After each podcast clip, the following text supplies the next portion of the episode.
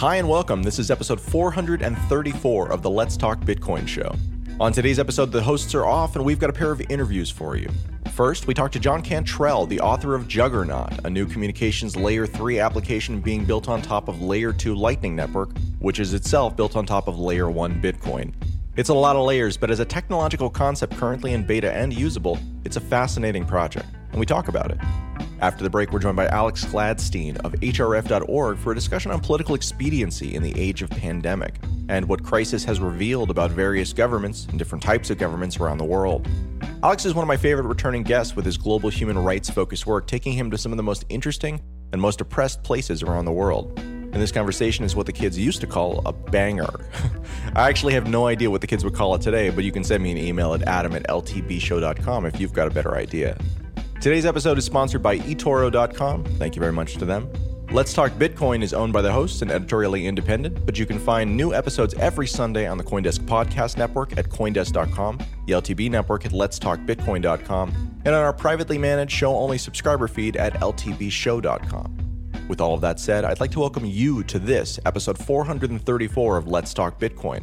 My name is Adam B. Levine. I'm a journalist, entrepreneur, and an editor at Coindesk. With all of that said, let's jump right in. I'm here with John Cantrell, developer of the Juggernaut Messenger application built on top of Bitcoin's Lightning Network and which is currently in beta. John is very privacy conscious, and we've agreed to let him appear on the show using a voice modifier. John, thank you very much for your time. Of course, happy to be here. So, over the last couple of months, it's become clear, if it wasn't before, that with public square type tech platforms such as YouTube from Google, Twitter, Facebook, and basically all heavily used social media services, there is a lot of censorship going on. In this time, we've also seen censorship jump out of public facing platforms and appear on what many think of as private or even encrypted chat applications, with WeChat being an example that comes quickly to mind. I think most people are in favor of censoring some things, with probably the most obvious of obvious examples being child pornography. But in this age of pandemic, we're increasingly seeing what I've been thinking of as narrative censorship. We're simply sharing an opinion or worse still, information that doesn't fit into the preferred social or government narrative is viewed as disinformation and censored, or at least debunked in some sort of quasi official way. So, with that as backdrop, tell me about Juggernaut. Why did you build it? What does it do? And how is it going to make things better? Sure. So, Juggernaut is, as you put it, a messaging application built on top of Bitcoin's Lightning Network. And I kind of built it after being inspired by Joost, who is one of the LND developers. He a WhatSat with a T prototype messaging application, kind of just demoing this technology, this key send payment technology. And it was kind of pretty basic demo, mostly command line. I thought, you know, I can take this and kind of run with it. I really like the idea. And when I saw this idea that you could make a censorship resistant payment, you know, on top of Bitcoin and Lightning Network, and at the same time includes some arbitrary piece of data, such as a message, or as we can get into later, you know, you can include pretty much any arbitrary message.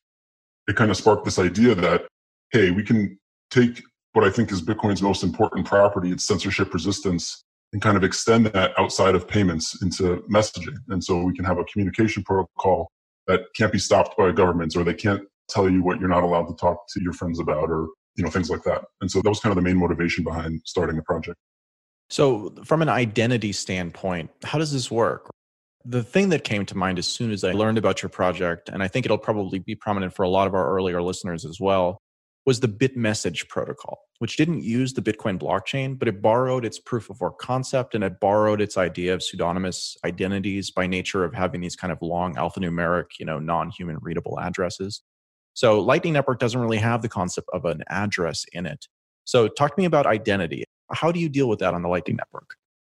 That's a great question. And I think it's actually one of the differentiating points between things like Telegram or Signal or WhatsApp is that there's Juggernaut. You don't need to create an account. You don't have to provide your phone number. There's none of that, but it does come with the drawbacks, you know, that using a decentralized system like this has. And that is, you know, contact discovery or, as you mentioned, your identity. And so on the Lightning Network, your node that represents you on the network does have a public key. And so that's kind of the core identifier that the nodes use and that Juggernaut uses. So you have what looks like, you know, a Bitcoin address, a long string of characters that represents your public key, and it's unique to your node, and your private keys control it. That is the best way to identify someone on Juggernaut. But the Lightning Network also came up with this concept of an alias. And like it sounds, it's just a username essentially that you can with your node. But anyone can pick any alias, nothing stopping you know anyone from using alias. Like you can have 20 John Cantrells on the Lightning Network. So the only real way to differentiate and be sure that you're talking to the right one is this public key. And so in Juggernaut, you are identified as your alias since, you know, the Lightning Network is relatively small at this. And so you can pick, you know, your alias and in general, you'll be okay. But if there are clashes, then it'll fall back and append some, like, I think six characters of your public key to that. So in today's version, you can use both the alias or public key to identify someone. What that makes me think of is how Discord deals with this, right? Because anybody can go on and register sort of any name that they want, but then it's going to wind up, if you're doing something that's not completely unique, appending a big long number at kind of the end of it that you won't see as your username. But if you need to be able to definitively tell who someone is, then it kind of falls back to that, like you said. So you get the advantage of the human readable thing, but you still wind up using the kind of key portion of it for authentication and kind of to make sure. Yeah, that's exactly right. I'm not too familiar with how you know Discord works exactly, but it sounds basically exactly the same. Like you're saying, you get the benefits of the alias, but if you need to be 100% sure, you fall back to the public key. And at the same time, I'll mention that every message that you send is currently signed before you send it by your node, and that signature is included with them. And so that's to also help this idea of someone spoofing to pretend to be you, phishing to be you. And when you receive a message, it verifies that the signature does indeed match the public key that it sent to you. So there is a layer of verification and you can be pretty sure you're talking to, you know, a certain node on the network. All right. So this is built as a layer three on top of layer two Bitcoin Lightning, built on top of layer one Bitcoin. So talk to me about the process of building an application on top of a layer two. I don't think that's something that many people have that much experience with yet. Yeah you know, I don't know if we're officially calling it a layer three, but yeah, I think a lot of people would, and I tend to call it that. But yeah, there's sort of no standards. You know, the lightning stuff is still kind of fluid. You know, these days it's it's becoming a little more rigid, but even in just the latest 0.10 release of LND, there's been some breaking changes. So currently, you know, there's a couple of people experimenting with this key send idea. And so Juggernaut is one. There's, you probably heard of the Sphinx chat guys. And there's an Android app, I think it's called ManySend or AnySend.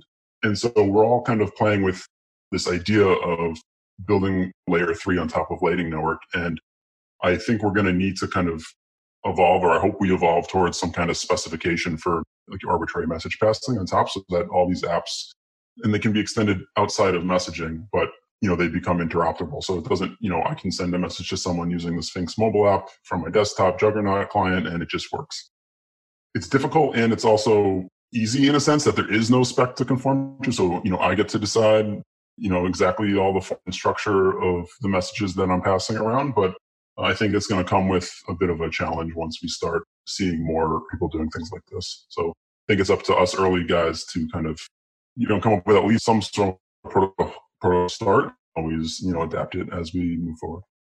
So right now, the kind of multiple chat approaches that are happening on top of Lightning those don't speak the same language. But what you're saying there is that as this kind of more matures, then probably, I mean, there is certainly an incentive for there to become this sort of broader protocol that all of these different types of applications agree to. So that's sort of maybe not your end goal, but is it accurate to say that that's sort of a step on your path or a step on the path of these types of messenger applications is get to a point where they work and then once they work synchronize them or harmonize them so that there is one protocol that other applications can build around yeah i think so you know it's not really like you said an end goal, but it would be nice. I think it's like a nice to have, and it sort of already works. I can't speak for everyone, but I think most people, from what I've seen, are going off of sort of the WhatSat that that Joost put out prototype, which uses you know certain fields to contain the message, some fields to contain the sender ID, things like that, and the signature. And you can see that some apps, I know, I think the AnySend or ManySend, sorry, application does actually receive Juggernaut messages and it comes down to how strict you are on the validation. So in the initial release of Juggernaut, I make sure that the structure of the message I receive is exactly this that I'm ex- that you know Juggernaut creates. I talked a little bit with Alex Bosworth about this and some other guys, and I think I'm going to relax that constraint considerably so that I think it'll basically give us this interoperability automatically. The downside is when you relax this validation that it is possible to like spoof a message. Like, Instead of just rejecting, hard rejecting the message, if it doesn't match the structure that Juggernaut expects, we're just going to put like a, you know, verified check mark or something, surface it in the UI that, hey, you know, this came from an unknown client, known format, but we were able to kind of parse the message out anyway. So here it is. Receive this message. We're not 100% sure what it is. And so that's something that I hope to have out in the next minor release. And I think that will get us a long way with interoperability. Yeah, it seems like so long as you're sort of not giving people a false sense of confidence and it's an optional additional layer, then it seems like that probably is the best path forward. Yep, for sure. So, Lightning is a payments network first. Talk to me about how Juggernaut interacts with the actual payments side of the Lightning network. Is it just built on top using it as a messaging protocol, or do you envision these things working together in a tighter way? Yeah, that's a great question.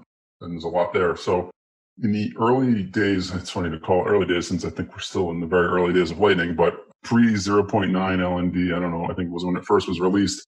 If you wanted to receive a payment on the Lightning network, you would have to generate an invoice and give that invoice to someone, and then their Lightning node could pay it. And so at some point, they introduced this idea that I'm not sure everyone calls it this, but they call it a key send payment. And the idea is I can send you a payment or your node a payment without it generating an invoice first. And so I can send a payment to a key, hence key send. And with that, there's also this idea of being able to store what they call custom records in the payment that you make. And so with the combination of these two things, I can now send a payment to any public key that I want, having to do anything first, kind of like how Bitcoin works. Like I have an address, I can send money to it without, you know, them having to do anything beforehand. And so it's kind of nice that it brings it back to that, I don't know what to say, paradigm that you're used to with Bitcoin.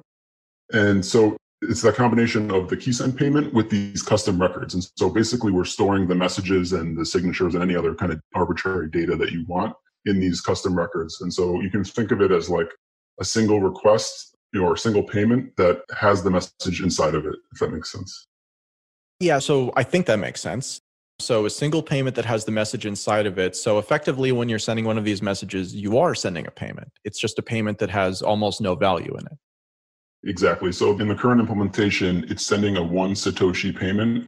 It's not the minimum that Lightning Network supports. Lightning Network actually supports millisatoshis, which are one one thousandth of a Satoshi. But most of the nodes on the network by default, I believe this is true. Most of the default settings currently are to have one Satoshi as the min payment. And so right now it's using a one Satoshi payment. So if I send you a message, hey, it's going to send you a payment for one Satoshi. Then I say, what's up? It's going to send another Satoshi. But what's nice is each conversation you have, I'm maintaining a balance. And so I know that I've sent two Satoshis to you so far and you've sent me none. And so your client's going to know, okay, when you respond, oh, hi, you're going to actually send me two Satoshis. So it tries its best to maintain a net zero balance so that in the long run, you're not going to end up paying net any Satoshis in any particular conversation. That's not to say that it's completely free. So in Lightning Network, the payments are routed across potentially multiple hops. And those nodes that are routing the payment for you can charge a routing fee. And so there's no easy way around that if you want to route your message or payment through the network. So your payments will net out to zero, but you will still be paying the routing fees, if that makes sense. Yeah, that does make sense. This is kind of fascinating, actually, because basically what you're saying is that the application seeks to make it so that it's just using the payments as the message transmission layer, and it's really not about money. But while you were saying that, I was thinking, well, actually, maybe I would want it to be about money. Maybe I would want to, as a user, set a certain minimum amount that somebody would have to include in order to send it to me because otherwise what's to stop my network from getting completely spammed right? From getting tons and tons of payments. So right now obviously you kind of got it set to net out. But talk to me about that. What is building on top of lightning in this way enable you to do and what's kind of your broader vision for the application as it develops? Sure yeah. So as you mentioned, I don't know if you take a look at the website or the app yet, but you can see that that's one of the other main benefits I would say over something like a Telegram or Signal or WhatsApp is that it's got native payments built right in. So in today's version of Juggernaut, you can send a payment or even this idea of a payment request. And when you do something like that, it does do the same messaging and payment protocol. It's just changing the amount from one Satoshi to however many Satoshis you want to pay. So you get native payments built right into the messenger, which I think enables a the ability to send payment, but a lot more. And so, if we want to talk about you know where I see this going, I think you know the grander vision is not necessarily just you know a messenger application. I think if you think about this concept, which I think was never possible before you know before this technology, which is I can send a payment and message at the same time. I know I keep repeating that, but I think it is pretty fundamental here. And so if you think about the message not being just a simple like text message that I'm chatting with someone, but if you take a look at like, you know, how a browser interacts with a server, right? This HTTP request response process that happens anytime you interact with any, you know, web application. Those messages, there's no reason they can't be routed over the Lightning Network in the same way, right? So if I want to access an API or buy something on an e-commerce store or send a text message over Twilio or, you know, basically anything, any API, any service can become lightning enabled where you can route around traditional HTTP and send these request responses. You know, the server will receive your message and key send back to you over the Lightning Network a response. And so I think that's where this is really going. And to me, this messenger is sort of just the proof of concept to show, hey, this works, we can do this. And it's sort of a platform to continue to expand upon and explore that grander vision. That's really interesting. So, turning the conversation just a little bit away from the Juggernaut app and more towards Lightning Network, you know, one of the things that has always been really challenging about using the Lightning Network is it's just hard to use. And so companies in the space have sort of come up with ways to add a little bit of centralization, take a little bit of the trustlessness away, but to make it a lot easier to use. And specifically, I'm thinking about the onboarding services. We've talked about a couple on the show recently, but none are coming to mind at the moment. What do you think about those types of services that basically strap a quasi centralized service on top in order to make it easier for people to use the true decentralized application? which requires, frankly, a lot less trust. Is this a direction that the network sort of needs to go in order to really garner real life use? Or do you think that it's like a shortcut that doesn't wind up helping us in the end? I think, in my opinion, it's like the million dollar question, and it's something I think about a lot. It's really difficult, and I guess I'm not sure I'm 100% confident in my opinion. But where I'm at today is that I think it is helpful. I think, like you said, it's extremely hard for someone to use Juggernaut even if they aren't new to Bitcoin and Lightning Network, it's still a pain. You know, you have to get Bitcoin somehow. You have to get a Lightning node. You have to run a Bitcoin node. You have to do all this stuff. And now you can finally use Juggernaut. And so, like you mentioned, there's an obvious trade-off between convenience and, you know, actual benefit of the censorship resistant, decentralized peer-to-peer network and all that. And so, in my opinion, I think it's okay to onboard people in a more centralized way. Like look at something like Coinbase, right? I think maybe some of the ideas in the Lightning Network are like the Casa nodes and the Nodl and all these guys. They're not really centralized at all. They're making it more consumer friendly to onboard by making it a node in a box. I just buy this node for a couple hundred bucks and now I'm on the Lightning Network. So that's sort of like the easy way for someone who decided that this is what I want. I want to be self-sovereign. I want to control my money and my identity and my privacy you know, you need to go that way. And so I think what you've seen a couple of the mobile apps do is what you're trying to get at, which is this idea of I'm going to run a big centralized Lightning node and kind of partition it in a way that I manage the accounts and channels for my users.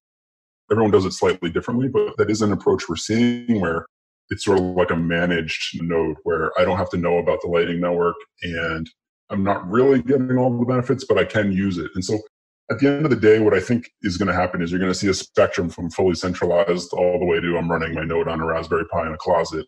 And I think the goal, and this is true of all of Bitcoin, not just the Lightning Network and not of some kind of layer of patience, is we want to help people move along that spectrum. And so the masses will start on a fully centralized, easy to use solution.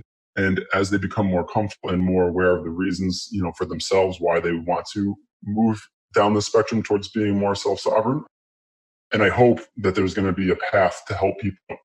I think we've seen it with like the company like Give Bitcoin. The idea is, you know, make it super easy for them to start and then kind of educate them. And hopefully that education will lead them down the path to self sovereignty. Also, I think another potential force is the thing you kind of opened this, which is, you know, the more and more censorship we see happen from government companies and all this stuff, it's going to naturally drive people in this direction. And so I think there's going to be kind of a dual force here hopefully we'll be able to produce things of actual value that people want to use to get to do these things but if not you know the governments and other forces might essentially force them this way well john i really appreciate your time today if people are interested in learning more about Juggernaut, people are interested in trying it out, kind of how can they get involved? Where should they find you?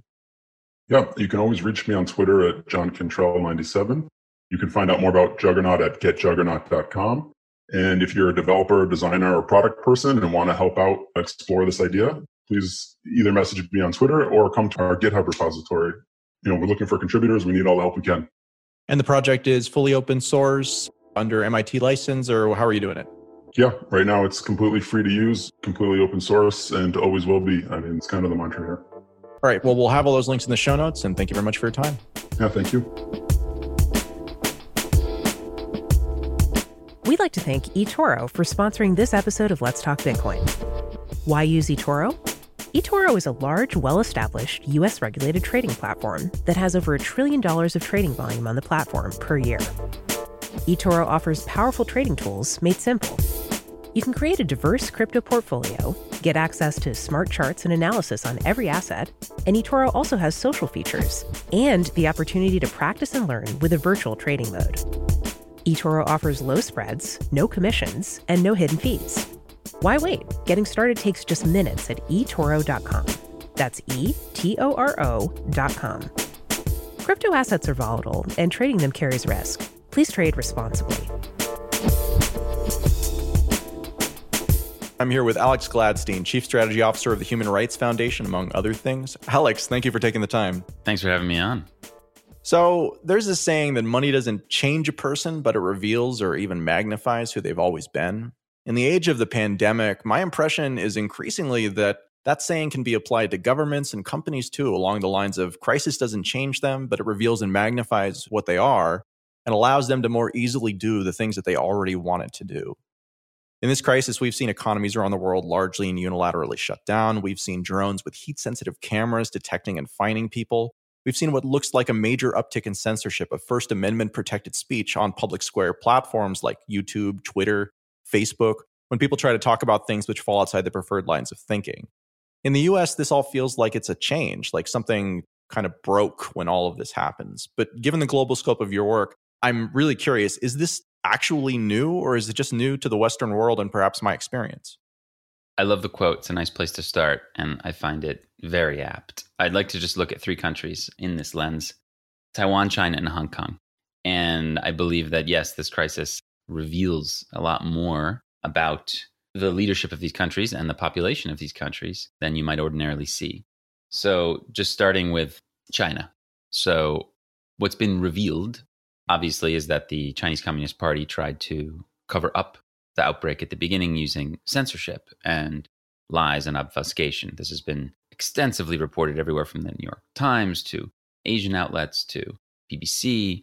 And what we've found out is that essentially, you know, in late December at Wuhan Central Hospital, there were doctors who realized something was brewing, that there was a novel coronavirus that was looking like it was spreading from human to human and they reported it dutifully, you know, per their job in a noble way to the authorities. And instead of snapping into action and actually trying to like stop this thing, the authorities decided to cover it up and to actually silence and intimidate the doctors and even disappear some of them. And one of the main reasons was because Xi Jinping did not want to disrupt the economy in China, which is a similar thing that you'll be able to relate with probably no matter what country you're in. You know, no government wants to disrupt the economy, which is fair. But what ended up happening is he had his big party that he wanted to throw in Wuhan from January 14 to 17 for the Communist Party. It was supposed to be like a really big thing. And it was supposed to be in Wuhan, the capital of Hubei province. And he didn't want it disrupted. So what they actually did is they censored and intimidated the doctors and prevented them from sharing this information. And then they had like basically a social media blackout for like 10 days. And then they threw this big party. If you look at photos, nobody's wearing masks. The videos online, he doesn't mention coronavirus at all. And then only a couple days later, on January 23rd, does he lock down Wuhan. Okay. And in this period of time, from when they knew to when they took action, 7 million people left Wuhan. They went throughout China, they went throughout the world, and they really kickstarted this pandemic. And the World Health Organization was complicit in helping the Chinese government cover this up. So I think when you look at China, this virus has revealed to us that they will do anything to put their own interests above the public good and the citizens, even though they are noble, even though they are brave. They're in a situation where what they can do is very, very limited. So That's kind of what we've learned from looking at this virus through the lens of China. Taiwan is a completely different story. Taiwan authorities knew about this thing in late December. There's emails from them to their Chinese counterparts and to the World Health Organization trying to find out what was going on, hinting at the fact that it looked like it was human to human transmission. You know, they announced their response to this in mid January. And since then, they've probably had the best response in the world, pound for pound, to this disease. And they've done it in a relatively open and democratic way. They have coordinated centrally, but in a way that is accountable to the people, where they're answering all the free press's questions about what's happening. They started to mass produce masks. They started to do testing. They started to shut down certain non essential things, but schools are open in Taiwan. You know, it's not normal, but it's not that far away. They're even playing sports without fans in stadiums. The only baseball you can watch in the world right now is in Taiwan. And I think they've done so admirably. And, you know, they've revealed their true nature. But the one thing that we do need to understand is that even the most progressive democratic governments have a weak spot for surveillance. And that's seen in Taiwan. So even this government that I would say probably has done the best job, pound for pound, in terms of just very few deaths, like very little impact on society. Yes, it's a country 24 million. It's not a small place. But they even have dabbled with this, like trying to use public health records and cell phone tracking and geofencing. And they've done some stuff that I view as very unhelpful. And what's interesting is that citizen journalists I know in Taiwan have pressed the government on this and they've gone to parliament and it's all on record and they've said have these like digital contact tracing or cell phone surveillance things been useful? And the government has basically said only in one case. Only in one case was this sort of mass surveillance approach useful. So they've actually been honest with the people. But you know at the end of the day it does teach us that even the most progressive governments are going to be lured by the siren's call using surveillance to to tackle problems the third kind of different lens is Hong Kong. Hong Kong has had arguably at least as good of a response as Taiwan is a society. I mean, there's like seven deaths in a massive megalopolis that's right next to China. It's pretty amazing to see. And I was able to interview Joshua Wong, one of the leaders of the Hong Kong protest movement, the other day. And I was asking him, you know, how does this make any sense? Is this Carrie Lam and the regime? Are they revealing their competence and actually that they should be in charge? And he said, no, no, no, no, no. What this reveals about Hong Kong is that there's a decentralized response from the citizenry that's incredible. He was basically saying the government is incompetent. They refuse to shut down the border with China. Like the democracy protesters were asking Carrie Lam to shut down the border because in January, because they knew what was going on. So this is a society that, you know, lived through SARS. They were prepared. Apparently 98% of Hong Kongers wear masks and 80% of them from the end of January until now have essentially social distanced and worked remotely where they can and have just been trying to be as minimal as possible with gatherings. They've been really smart. And this has led to an amazing response with like a handful of deaths. And again, what it reveals to us is that the power of Hong Kong is in the citizenry, not in the regime. I hope that helps with looking at that question in the context of what's happening across the world today.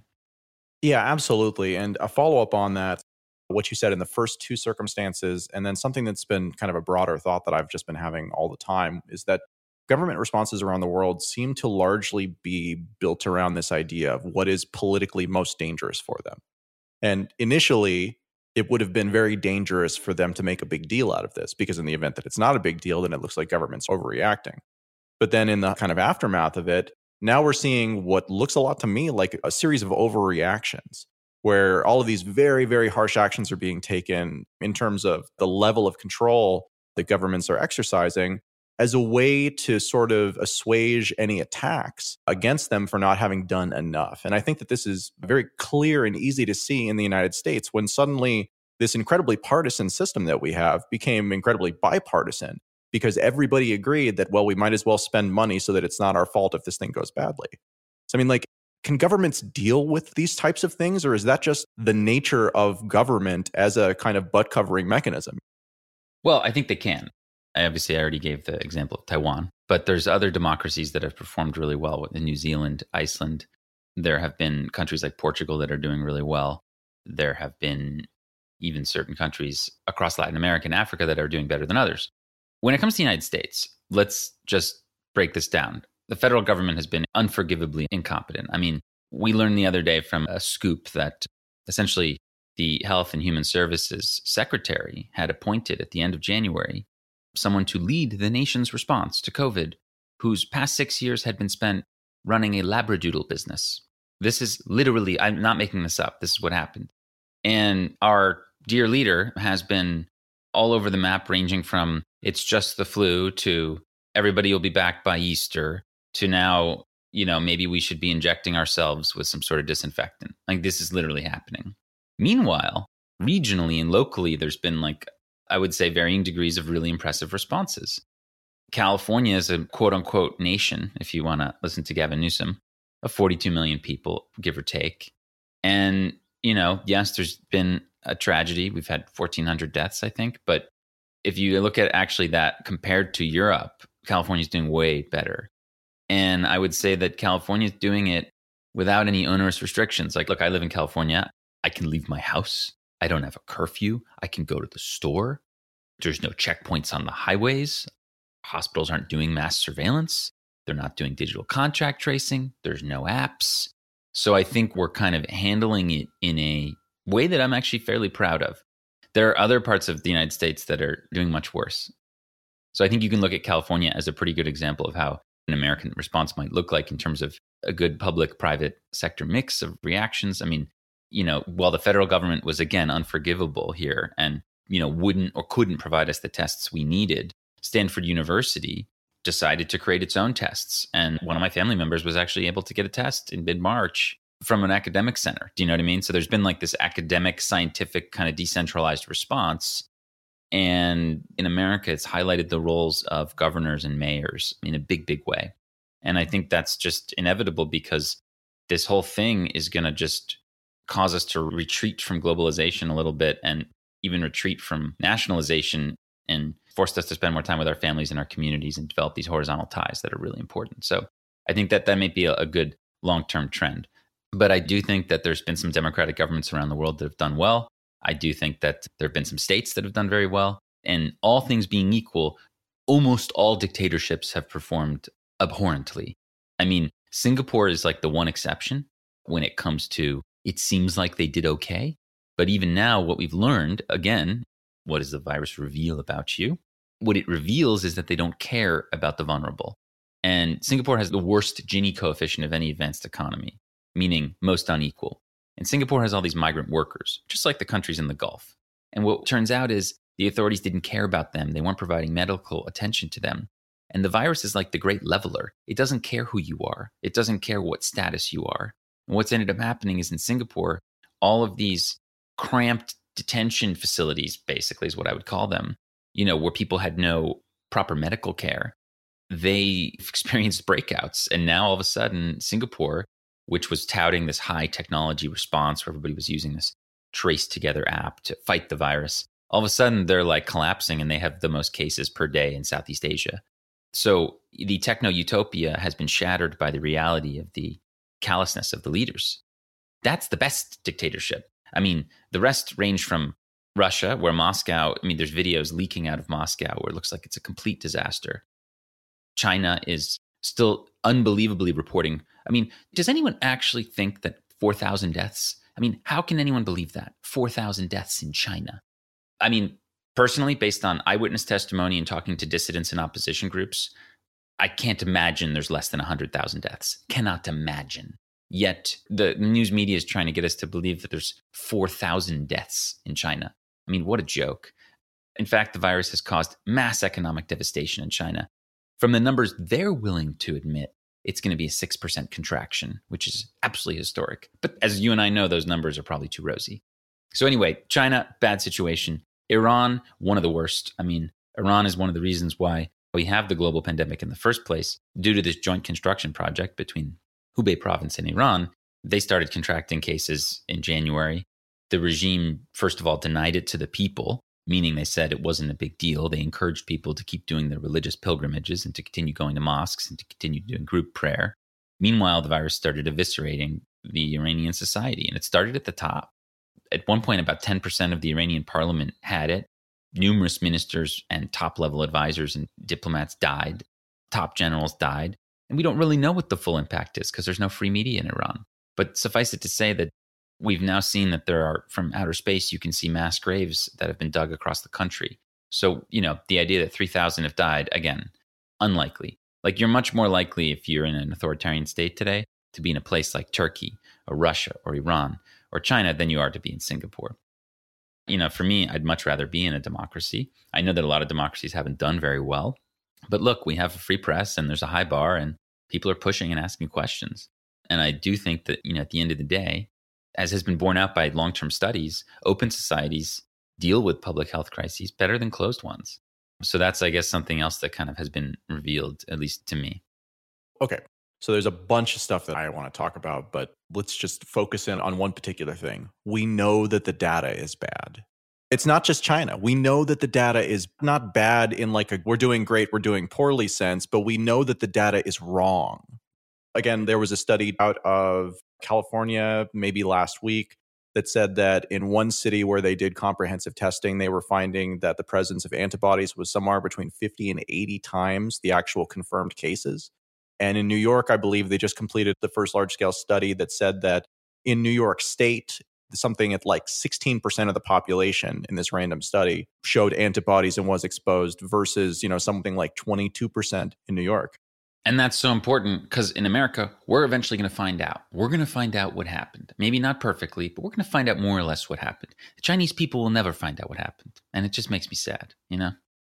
My point is, I think that governments around the world have sort of retreated to this data driven approach where we're doing things based on what the data tells us. But at the same time, we know that the data is wrong. And yet we're still using it as sort of the basis to make these decisions. So again, I come back to like, is this just butt covering? Is it just like political expediency and like we can't do anything else about it because of that? Or I mean, it just seems like it's such a strange way to respond to such a critical issue. Look, someone shared an image that I feel like perfectly shares my thoughts on this crisis. It's a Venn diagram. There's three circles that come together in the middle.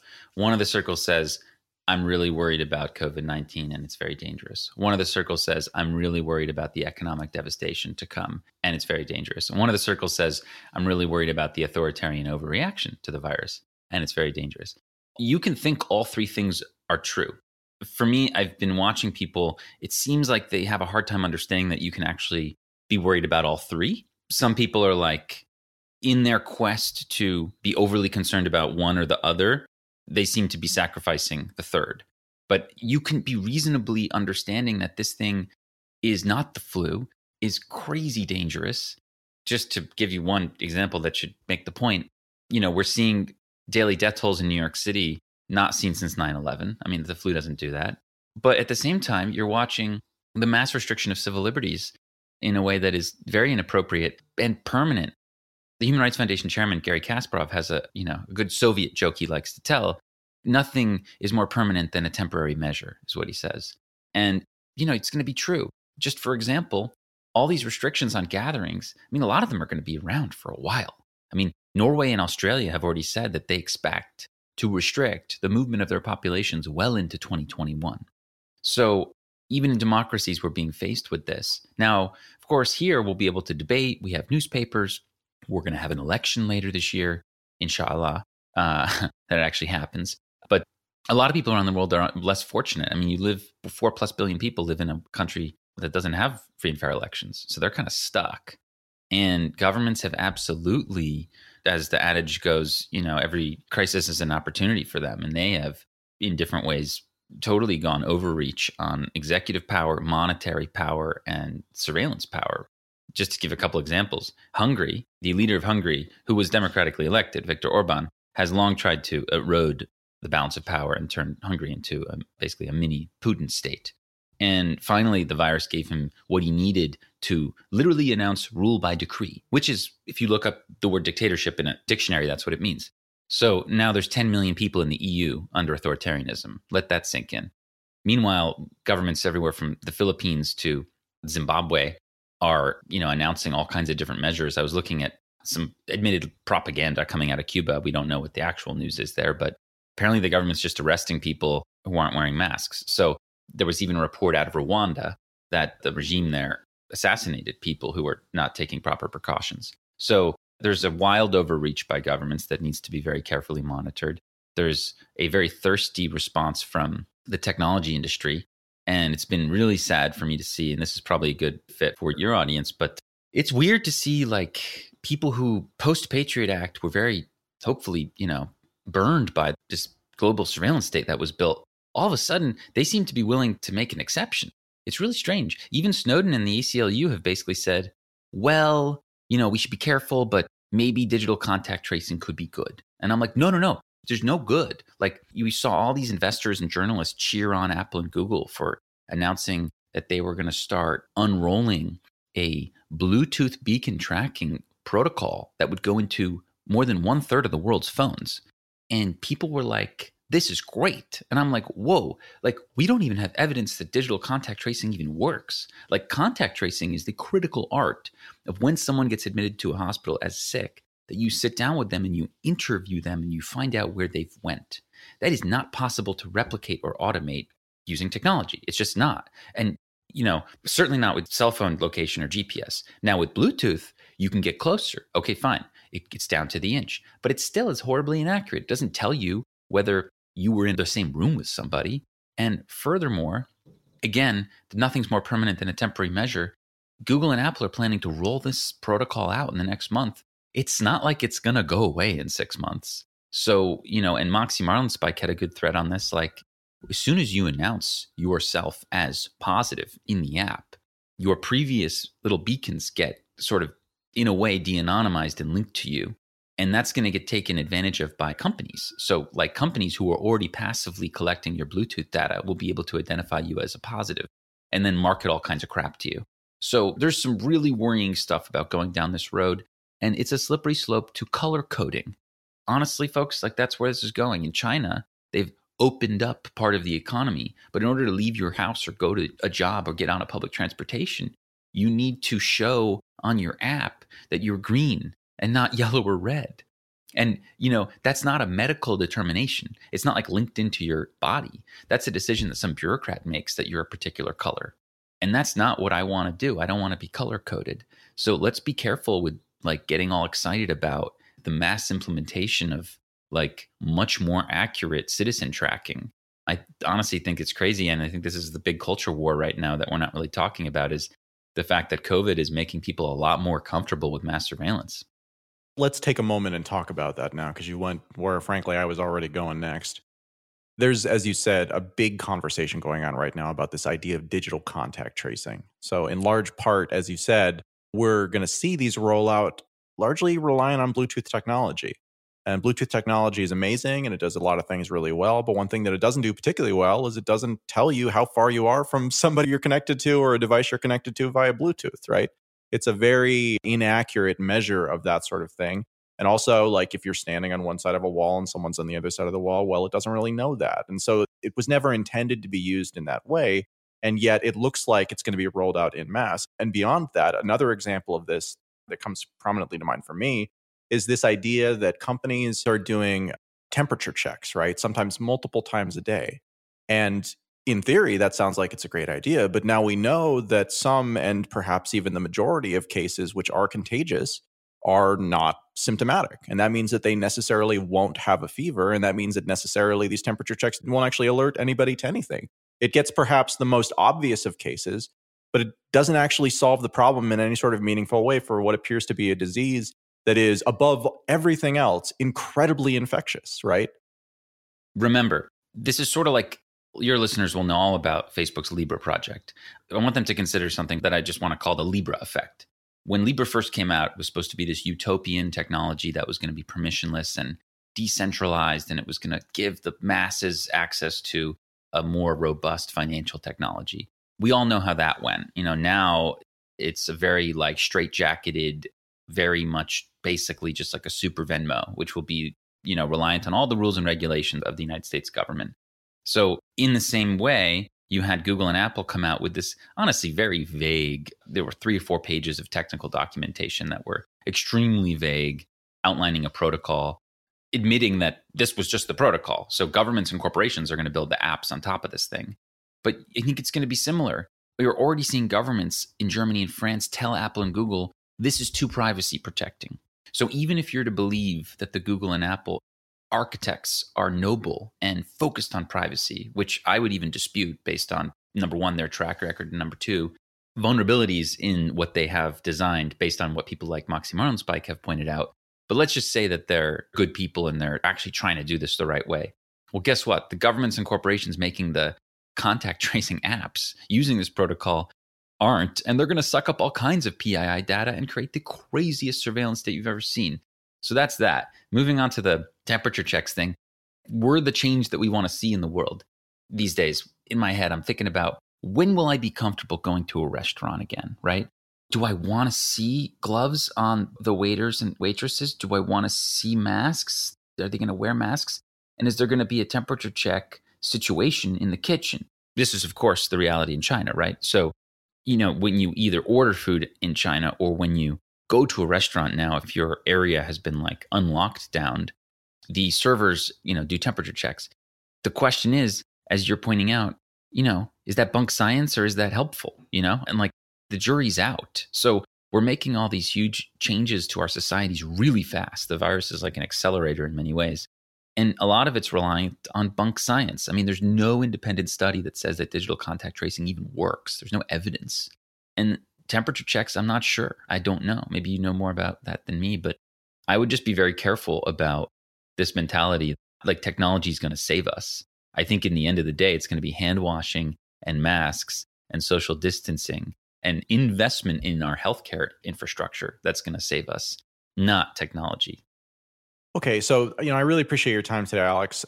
You know, before we wrap, one question, open ended. You might not even have an answer for this, but you know, amidst kind of all of the fervor that's going on and all of the noise that's kind of invaded all of our lives from all of these actions that people are trying to take, what are you thinking about that isn't being discussed, or what's a narrative that you think is true but that isn't currently an acceptable narrative, and so it isn't getting talked about?